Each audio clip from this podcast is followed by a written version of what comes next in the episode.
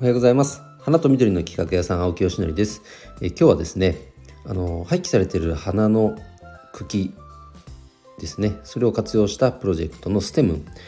これについてお話をしたいと思います。あの昨年からこのプロジェクトは、えー、商品の販売がスタートしていて直径10センチぐらいの3.5寸ぐらいかな。あの器ですねを販売しているんですね。でそこに特にグリーン系多肉植物とかミニ観葉植物こういったものを寄せ植えして植えて、えー、飾るっていうのがなんか一番色合い的にもいいのかなと思っていますけど、まあ、その器のが第一弾として、えー、販売されています。でこのステムプロジェクトは花の現場で廃棄されている茎。これをあのどうにかアップサイクルというかねあの活用できないかというプロジェクトですので器をとにかく販売したい。何が何でも器をいろんな種類の器を用意して器を売るんだっていうそういうプロジェクトではありません。第1弾がたまたま器だったっていうだけです。でねあの想像できない方もいるかもしれませんけどこの茎っていうのはあのお花屋さんが例えばお花を仕入れます。お金を払って仕入れます。で花束アレンジメントを作る時に茎を必要な長さに切るわけですね。で切られた茎っていうのはゴミとして捨てられてるわけですよ。でその時にもお金が発生してるわけですね。つまりどういうことかというとお金を払って仕入れたお花の一部をお金を払って処分しているっていう状態が続いているっていうことです。これが日本全国で毎日起きています。でお花屋さんに限らず葬儀屋さんとか花の輸入商社さんとかいろんな現場でこれが起きてるわけなんですね。だったらこれは何かこう素材として捉えて活用する価値はあるんじゃないかというふうに考えてスタートしたのがこのステムンプロジェクトです。でもう当初からですねじゃあそれを使って紙を作るっていうのはもう一番最初にむしろ思いついた、えー、アイデアなんですけど紙ってその大量に作るんでねそれ本当に果たして作ったとて売れるんだろうかっていう心配がちょっとあって細かないきさつは忘れちゃいましたけど先送りにしたんですよ。でもここ最近数ヶ月のうちにあの経営仲間後輩である経営者仲間のバリューブックスさんという会社があって古本を販売している会社ですね。回収して販売している。その会社さんから大阪の山陽製紙さんっていうあの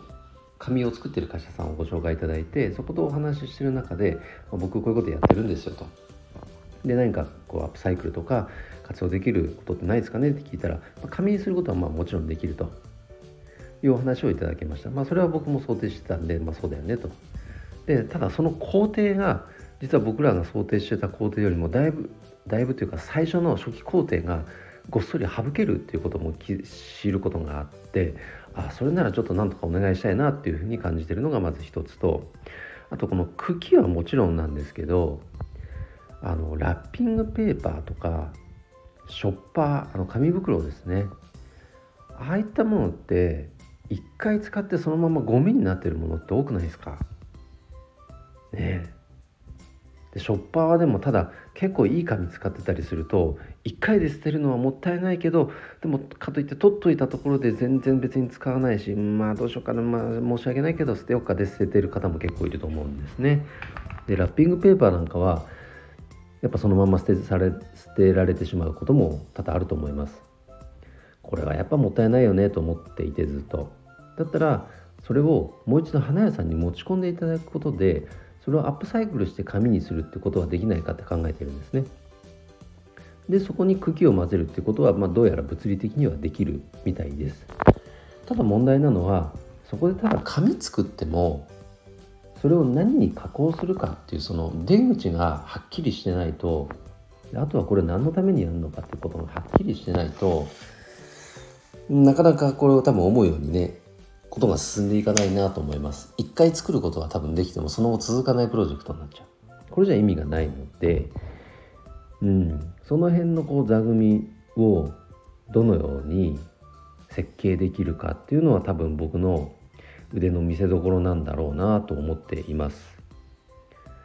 あのよく言われることですけど SDGs 関連とかエシカル関連のアイテムってそうでないものに比べると割高なんですよね。だから単純にやっぱコスト意識の高い企業さんとかはもうそこで引っかかってしまうんですよ。あ高いからダメと。いいものなのが分かるけどでもそこでコスト高になるならうちはちょっとごごめんなさいというふうに断られるケースが非常に多いという話は聞いています。でとはいえまあ許容範囲は2割2割高までと言われてますね。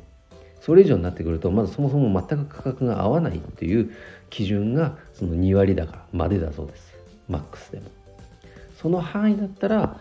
その企業の取り組みの一つとして企業イメージとかもありますからね。としてそれらの紙を扱っています。って言える、まあ、そのテーブルには乗るかなっていうところですね。ただまあ企業様からすると活用する側からするとそれを活用することでどんなやっぱりね価値が得られるのか。そこは多分明確にイメージできないとなかなかそこでじゃあお金を払い続けるっていうことにはつながらないでしょうから、まあ、この辺の設計がねちょっとどうしたらいいのかなっていうのは今立ち止まってるとこではありますけどただまあ物理的にはどうやらそのサイクルっていうのは作れそうだっていうのが見えてきたのであのまあいろいろプロジェクトやってる中の一つではありますけどこちらも進めていきたいと思います。なんかアイデアあったらくださいコメントください。すぐ最後丸投げになっちゃったごめんなさい。あのもちろんねこれはオンラインコミュニティのメンバーの中でも話していきたいと思いますし一緒にプロジェクトを進めてくださっている山桜さんとも共有してどんなねこう最適解を見つけられるかその辺は探っていきたいと思っています。えー、ということで今日の、えー、本題はですねこの STEM プロジェクトについてお話をさせていただきました。今日の配信は以上で終わります。今日も一日頑張ろう青木よしのでした。バイバイ。